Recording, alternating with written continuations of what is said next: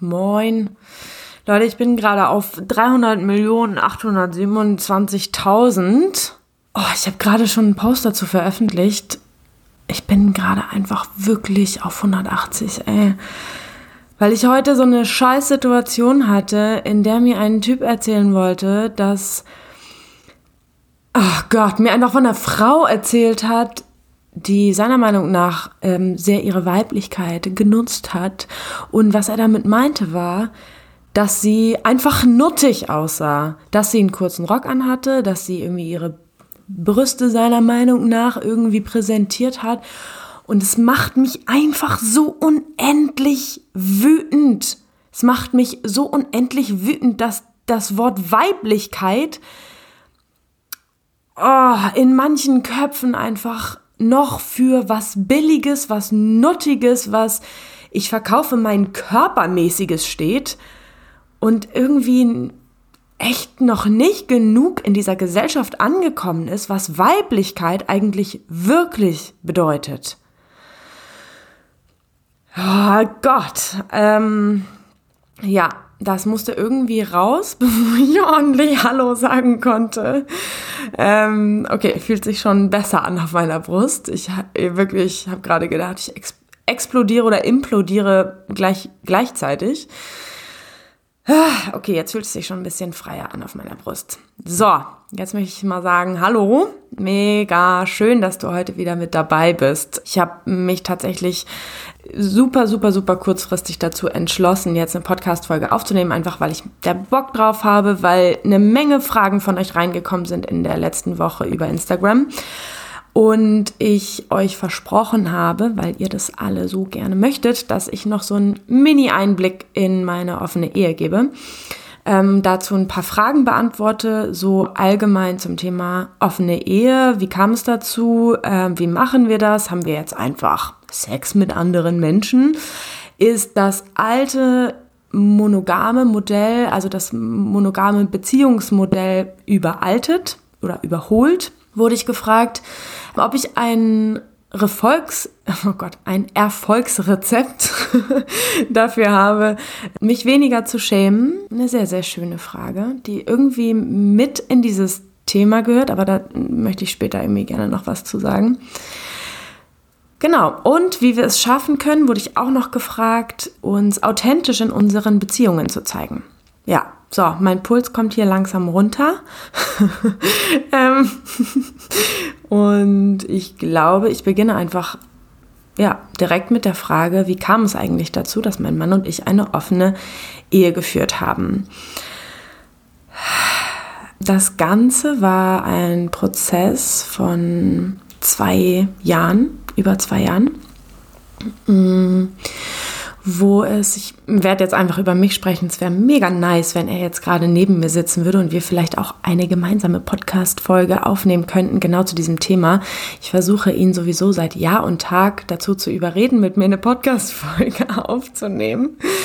Aber ich glaube, ich weiß nicht, ob es in diesem Leben noch etwas wird. Ich weiß es nicht. Ich hoffe es. Es wäre so großartig, weil er so viel tolle Dinge zu sagen hat und so viele wundervolle Gedanken hat. Aber nun sitze ich alleine hier und werde einfach aus meiner Perspektive erzählen, wie die ganze Story so angefangen hat. Genau. Also es war jetzt tatsächlich ein Prozess von über zwei Jahren, in denen wir durch ganz, ganz, ganz viele, viele, viele Schichten gegangen sind. Es hat unter anderem damit begonnen, dass ich dachte, oh Gott, dieses Gefühl von...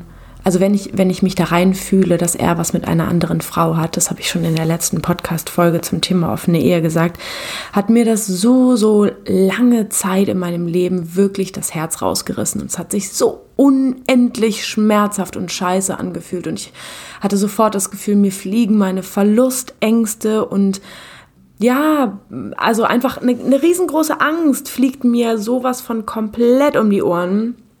dass ich, also dass mir irgendwie ganz schwindelig wird, so. Und ich ähm, bin einfach unfassbar riesiger Fan davon, ähm, zu verstehen, was eigentlich in mir passiert. Und ähm, Wäre jetzt übertrieben, wenn ich einfach nur sagen würde, fand ich spannend, habe ich mal untersucht. Hatte natürlich auch irgendwie einen Arsch voll Schiss, was da irgendwie auf mich wartet, wenn ich mich der Frage stelle, warum fühle ich mich eigentlich ständig so, wenn ich mir diese Situation vorstelle. Wenn ich mir vorstelle, dass mein Mann eine andere Frau nur attraktiv findet, dann war das bei mir, ich weiß nicht, bin ich irgendwie komisch da drin, aber so war das bei mir früher, dass ich selbst bei diesem Gedanken, er findet eine andere Frau sexuell attraktiv oder ähm, ja, hat irgendwie das Gefühl, eine besondere Verbindung zu ihr zu haben oder sich emotional irgendwie angezogen fühlt von einer Frau, weil sie irgendwie besonders eloquent ist oder besonders witzig ist oder besonders tiefsinnige Dinge sagt oder wie auch immer, hatte ich sofort dieses super eklige, pieksende, ich glaube, Eifersuchtsgefühl. Und hatte irgendwie das Gefühl, ich stehe voll vor der Tür, bin nicht Teil davon und bin gerade in echter Gefahr, meinen Partner zu verlieren. So. Ich wollte dann auf jeden Fall wissen, was hier eigentlich so abgeht in mir, was da eigentlich genau passiert, wenn ich in diese tiefen Schmerzmomente das Tempo rausnehme und mal ganz genau gucke, was passiert eigentlich in mir, was genau löst eigentlich dieses Gefühl aus und was stecken da für Glaubenssätze hinter und für unbewusste Gefühle und auch vielleicht für unbewusste Erfahrungen, die dieses Gefühl in mir triggern, sozusagen. Genau, warum mache ich da überhaupt so einen Unterschied, ob ich Also ob mein Mann einen Mann toll findet, im Sinne von, ja, bereichernd in seinem Leben und das ist irgendwie in Ordnung für mich oder für diesen Teil. Und andererseits, wenn dieser Mensch keinen Penis zwischen den Beinen hat, sondern eine Joni oder eine Vagina, dann macht es sofort so ein schlimmes Gefühl in mir. Also so, ich habe mich auf die Lauer gelegt und ähm, Ja, ich habe mich durch dieses ähm, ziemlich, ziemlich beschissene Gefühl durchgearbeitet und habe für mich versucht zu erforschen, woher es kommt. So, das habe ich jetzt irgendwie gefühlt schon mehrfach gesagt. Ich sag's einfach nochmal, weil das ist der Dreh- und Angelpunkt. Genau, ich habe für mich zum Beispiel herausgefunden, dass dieses Gefühl voll viel mit Minderwertigkeitsgefühlen zu tun hat. Voll viel damit zu tun hatte, dass ich das Gefühl hatte, wenn er jemand anderen toll findet, findet er mich automatisch nicht so toll. Also so, als würde mein Selbstwert steigen oder fallen mit der Zuneigung, die er für jemand anderen empfindet. Und in dem Moment war ich natürlich automatisch in einem unglaublich großen Abhängigkeitsgefühl. Gefälle, in einem Abhängigkeitsgefühl. Also je nachdem, ob er jemand anderen gut findet, sinkt mein Selbstwert, mein Selbstwertgefühl. Und je nachdem, wenn er beteuert, niemand anderen irgendwie attraktiv zu finden, steigt mein Selbstwert. Das heißt, mein Selbstwert war ein Stück weit daran gekoppelt, ob er gerade jemanden gut findet oder nicht. Weißt du, verstehst du, was ich meine? Und das war einfach super ungesund. Und ja, einfach nicht so, wie ich mir wild und frei sein wirklich vorstelle. Und nicht so, wie es sein sollte einfach. Und ich hatte, also ich habe das gerade zum Beispiel so in Momenten gemerkt, ähm, wo ich mir vorgestellt habe, er kommt jetzt irgendwie von einem Date nach Hause und erzählt, erzählt mir, ja, es war irgendwie ein tolles Date, ist eine super tolle Frau, die heißt ähm, ähm, Sarah und Sarah hat oh, wirklich, also wahnsinnig, wahnsinnig schöne Augen und hat ganz volles, tolles Haar und hat so unglaublich schöne, großartige Brüste und ähm, lange Beine und Sarah mh, ist unglaublich intelligent und Sarah ist so witzig und so fein in den Nuancen ihres Humors und ähm, ich konnte mich unglaublich mit ihr über Architektur unterhalten und es war einfach ein hervorragender Abend. Wenn ich mir damals diese Situation vorgestellt habe, hatte ich das Gefühl, dass dieser Teil, der sich so scheiße fühlt, mit jedem Mal, wo er sagt, wie toll er Sarah findet, mein Selbstbewusstsein immer mehr geschrumpft ist. Und ich im, also mit jedem Mal, wo er gesagt hat, ich finde das toll, oder die toll ähm, oder das und das an ihr toll, hatte ich automatisch das Gefühl, er sagt eigentlich, Pia, du bist so scheiße. Und du bist, oh Gott, es ist so gestört, das zu sagen, aber so, so war es wirklich. Äh, du, du bist nichts wert, du siehst nicht schön aus, ich finde dich nicht attraktiv. Ich habe mich immer in Konkurrenz mit ihr gesetzt. Wenn er gesagt hat, er findet, oder wenn ich mir das vorgestellt habe, er sagt, er findet Sarah lustig, habe ich nicht gehört, er findet Sarah lustig, sondern, Pia, du bist so derbe uninteressant.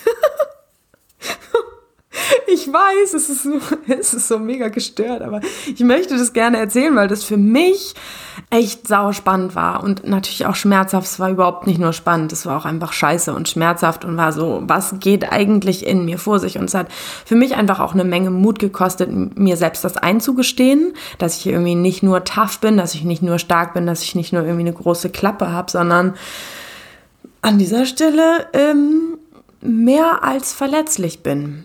Und Dinge höre ähm, oder dieser Teil Dinge hört und Dinge wahrnimmt, die de facto nicht da sind. Weil nur wenn mein Mann sagt, er mag gerne Spaghetti Carbonara, heißt das nicht, dass er nicht auch Bock auf eine Pizza mit mir hat. Was ich sagen will ist, nur weil er einen Menschen toll findet, heißt es nicht, dass er jemand anderen, also dass das gleichzeitig bedeutet, dass ich weniger wert bin, ne? So wie wir halt unterschiedliche Freundinnen haben und alle lieben. Also ich liebe meine ganzen Freundinnen und habe so unterschiedliche Beziehungen zu, zu denen und schätze jede einzelne für so unterschiedliche Dinge und kann überhaupt das gar nicht und will ich auch gar nicht in so eine Hierarchie packen. Und genauso ist es auch mit einer Ehe.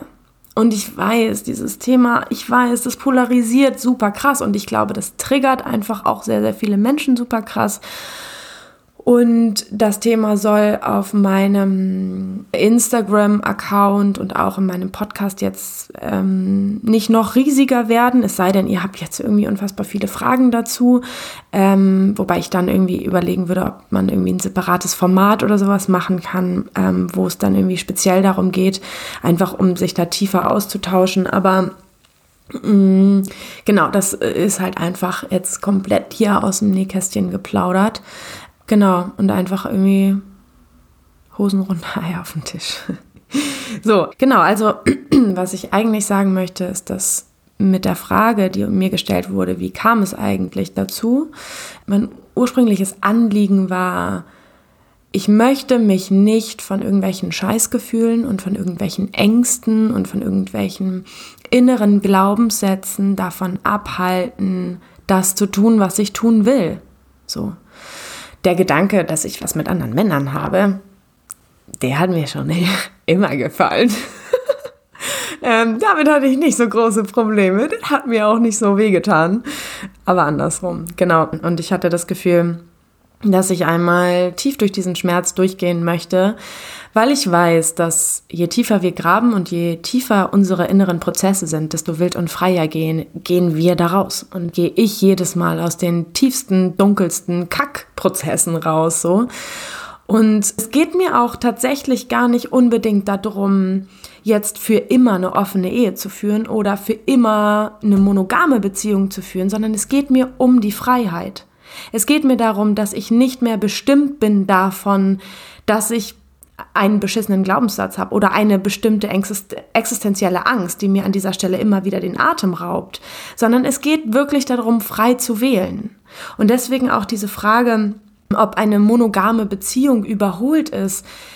Es ist überholt, wenn, wenn man das überhaupt so sagen kann, wäre meine Antwort, dass überholt ist, dass, oder dass wir an dieser Stelle, wo uns alte Dinge, alte Glaubenssätze, selbst, alte Glaubenssätze, ähm, Ängste oder alte Erfahrungen oder was auch immer uns so massivst in unserem Hier und Jetzt, in unserer Wild und Freiheit, im Hier und Jetzt so einschränken, dass es unfassbar wichtig ist, an diesen Stellen anzuhalten, ruhig zu werden und durch diese Prozesse durchzutauchen, um am Ende die Wahlfreiheit zu haben. Und dann ist es am Ende scheißegal, ob ich eine monogame Beziehung oder eine polygame oder eine polyamore oder eine was weiß ich was für eine Beziehung führe, ist kackegal am Ende des Tages. Und ähm, genauso soll jetzt nicht so kacke klingen, aber genauso kackegal finde ich es, was du für eine Beziehung führst. Also natürlich habe ich derbe Bock, mich mit dir darüber auszutauschen, über deine Erfahrungen und über das, was du in deiner Beziehung erlebst, natürlich.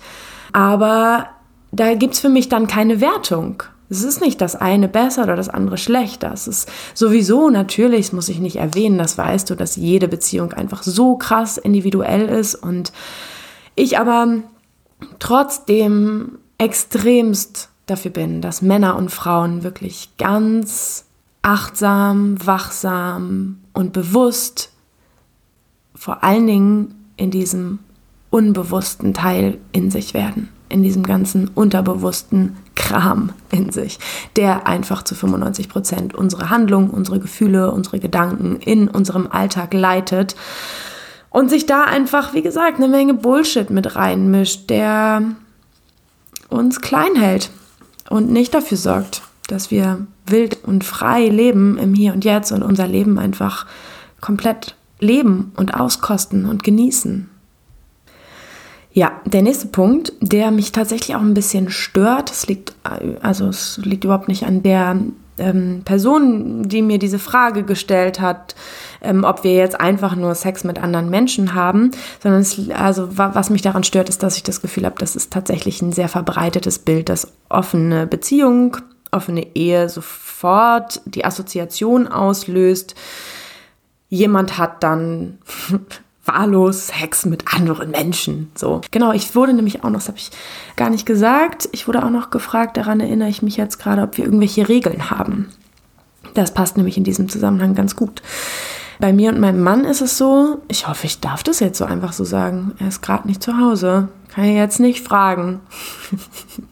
Ich sage das jetzt einfach.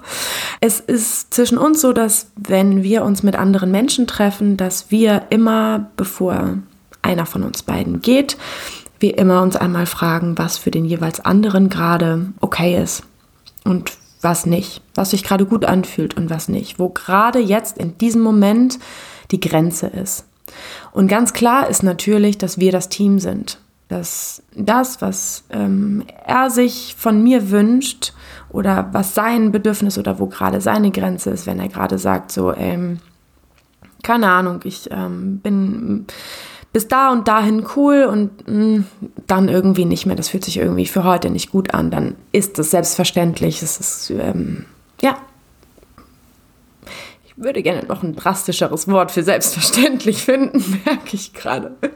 Ähm, ja, es ist einfach selbstverständlich, dass da die Grenze ist. Punkt. Und ich die selbstverständlich nicht überschreite.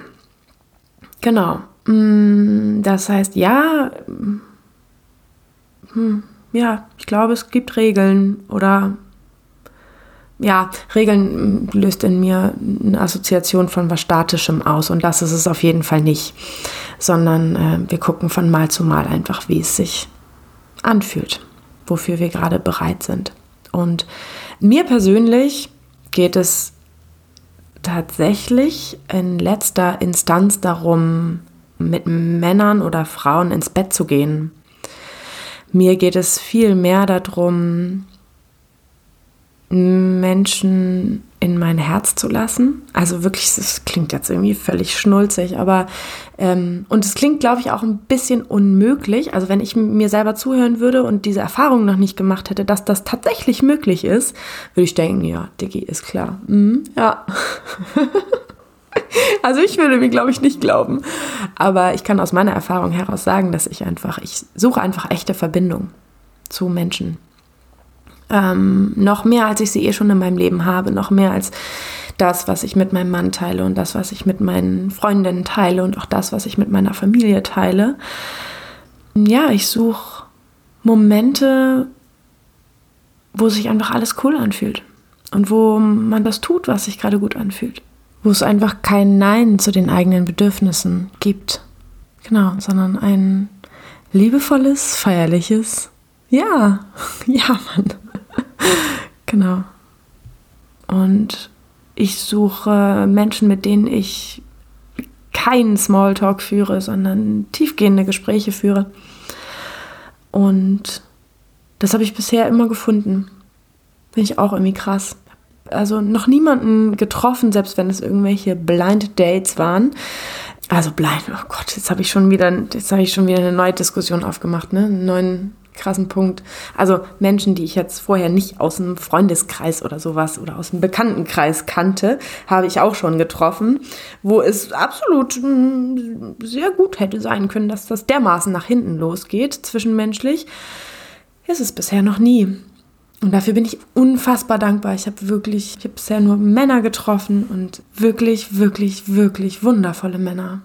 Ganz wundervolle Männer, die ganz viel mit mir innerlich gemacht haben. Die mir auch echt immer wieder meine eigenen Themen auf den Tisch legen und da mit dem Finger drauf zeigen und sagen, hier, das äh, hast du noch nicht abgehakt.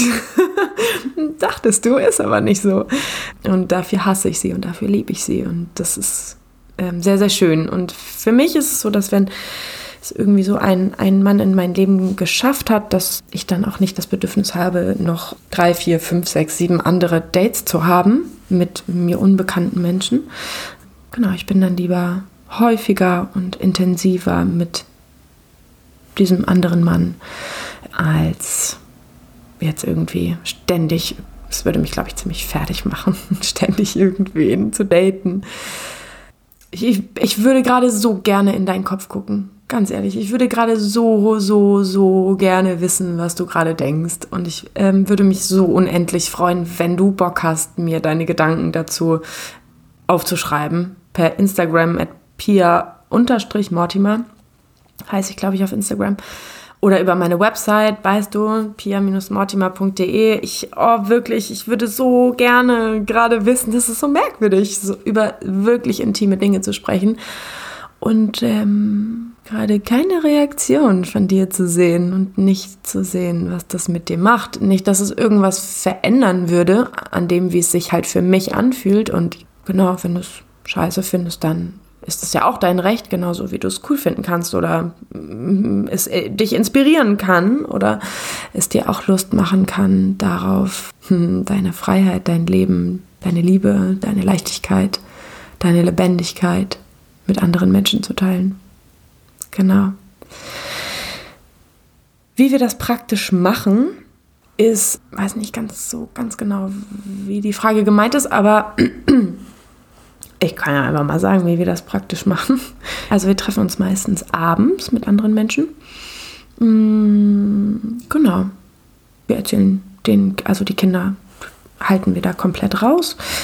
Genau. Gibt es sonst noch irgendwas darüber zu sagen? Ähm, also es gibt Menschen, die wir im, ich sag mal, im Real Life zuerst treffen.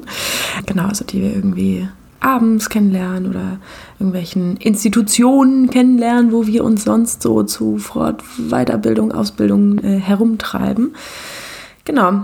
Und ähm, wir erzählen uns von allem. Also wir erzählen uns alles, was wir einander erzählen wollen, beziehungsweise alles, was der andere in dem Moment hören möchte. Es gibt auch Momente, wo jemand sagt so, also ich hatte das auf jeden Fall schon, dass ich irgendwie gesagt habe so, oh, irgendwie zwiebelt das gerade ganz, also doch nochmal ganz schön. Das ist vielleicht auch nochmal wichtig zu sagen. Dieser Prozess ist eine never-ending Story.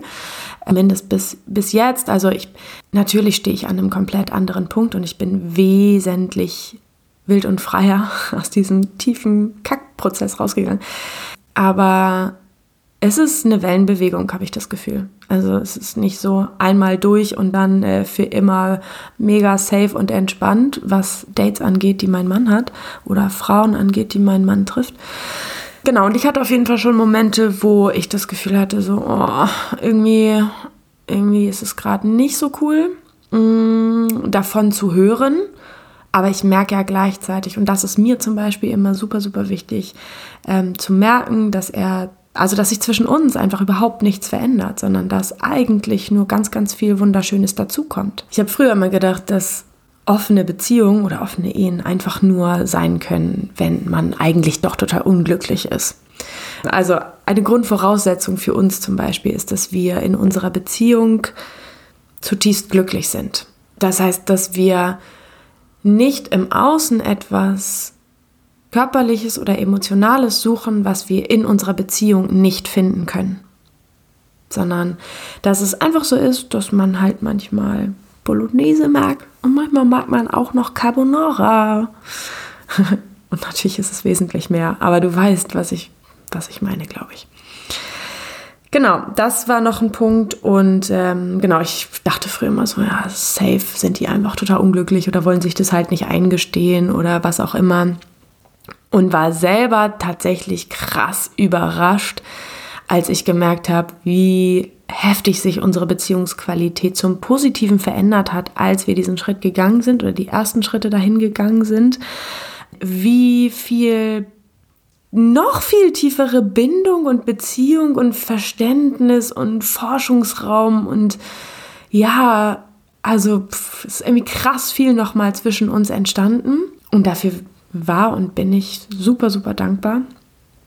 Genau, und ähm, ja, wir treffen uns dann mit jemandem, wenn wir gerade jemanden treffen möchten, besprechen das halt vorher, ob das in Ordnung ist.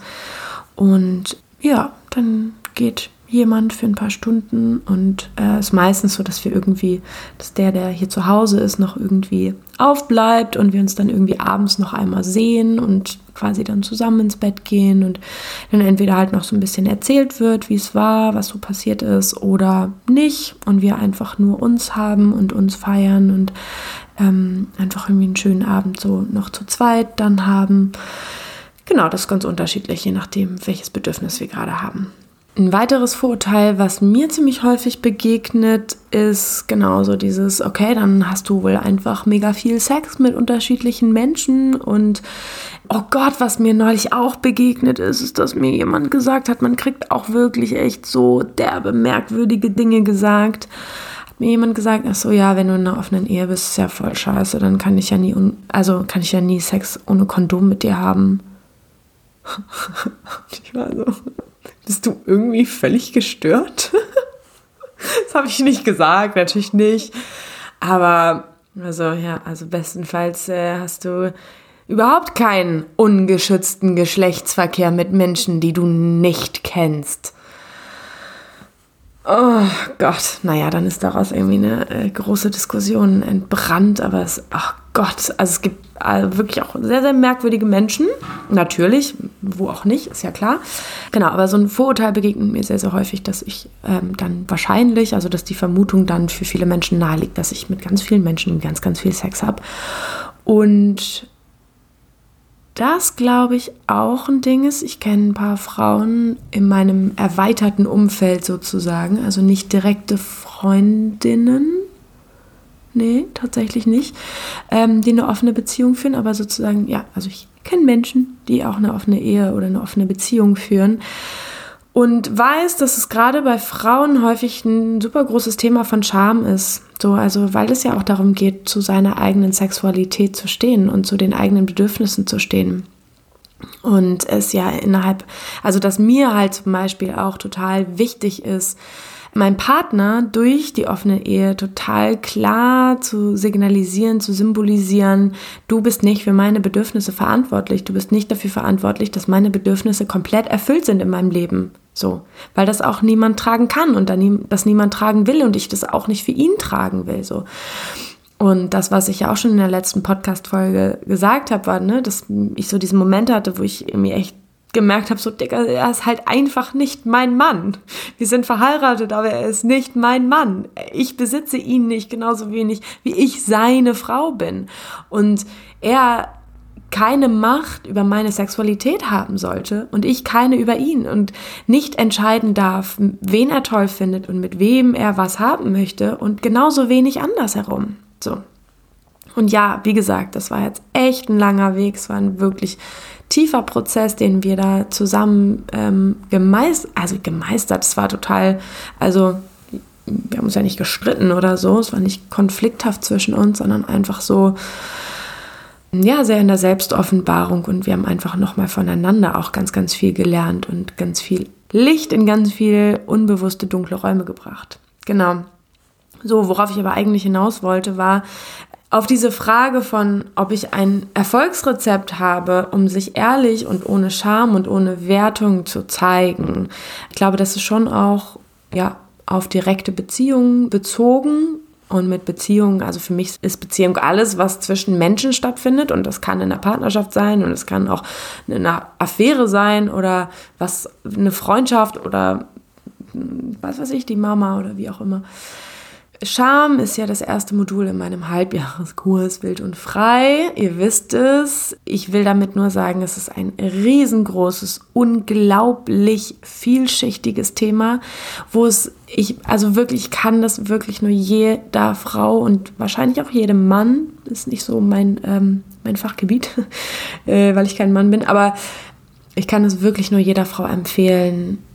Begebt euch in diese tiefen Prozesse, gerade im Thema Scham, weil es so, so, so viel Wachstumspotenzial für euch bereithält und so viele Ecken, also das kann ich immer wieder nur sagen aus meinen Kursen, so krass, wie tief dieses Thema in unserer Gesellschaft auch kollektiv verankert ist, in unserer weiblichen Linie verankert ist und deshalb einfach auch so wichtig ist, dass wir da ganz genau hingucken, um da wirklich aufzulösen, weil Scham etwas ist, was uns immer klein hält, wo wir uns selbst immer den Mund verbieten, wo wir das Gefühl haben, zu dumm, zu... zu wertlos, zu ungeliebt, zu, ja, zu, zu blöd zu sein oder zu falsch gekleidet zu sein oder nicht das Richtige zu sagen oder sich nicht richtig zu verhalten oder irgendwie einfach komisch zu sein und nicht dazu zu gehören. Also ja, ich glaube, ich habe auch schon mal eine Podcast-Folge zum Thema Scham gemacht, hör dir die auf jeden Fall an. Genau, ich habe auch schon mal eine Meditation dazu gemacht, wie du deiner Scham begegnen kannst. Und ich glaube, noch eine zweite Podcast-Folge, wo ich sozusagen so ein bisschen auch was zum Hintergrund sage, was Scham ist und was Scham mit uns macht. Also wirklich ein Thema, wo, also ja, was ich dir wirklich ans Herz legen möchte.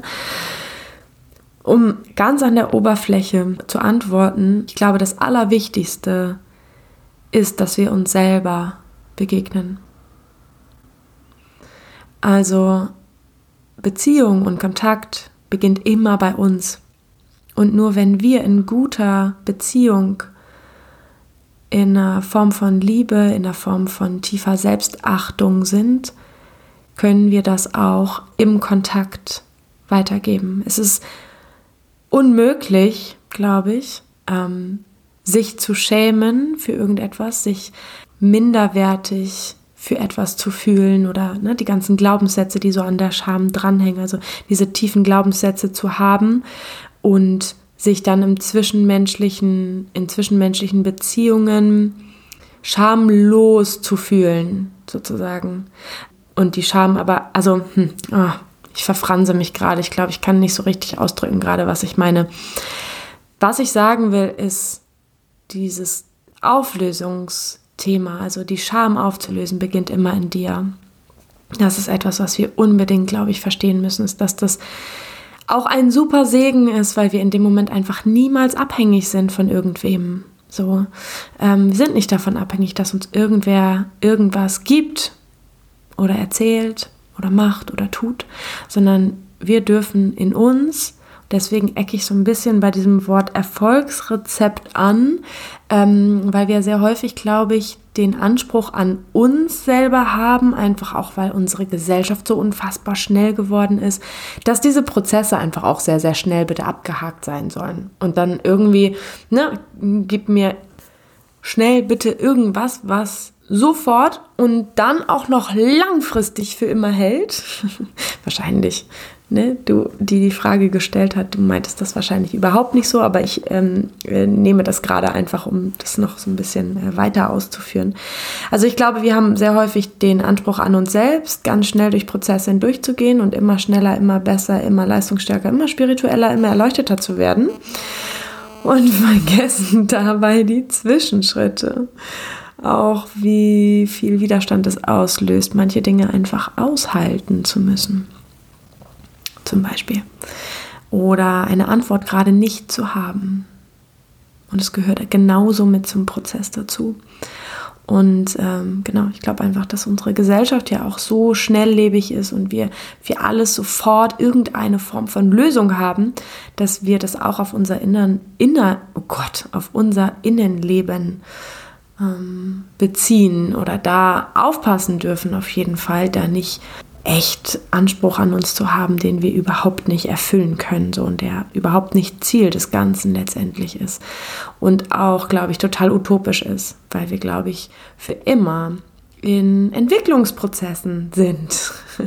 Und das ist das Schöne, weil Leben immer Veränderung ist und ähm, gleichzeitig natürlich auch manchmal frustrierend. Kenne ich auch solche Momente, dass ich denke, Digga, na, es kann doch mal gut sein. Es kann doch mal reichen jetzt. Ähm, genau, aber wie gesagt, ich merke jedes Mal, ich komme wild und freier aus diesen tiefsten Prozessen raus und das gibt mir einfach unfassbar viel.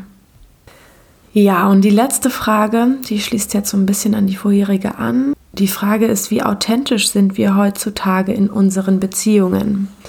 Und ich bin tatsächlich echt kein Freund davon, so ganz pauschale Antworten zu geben.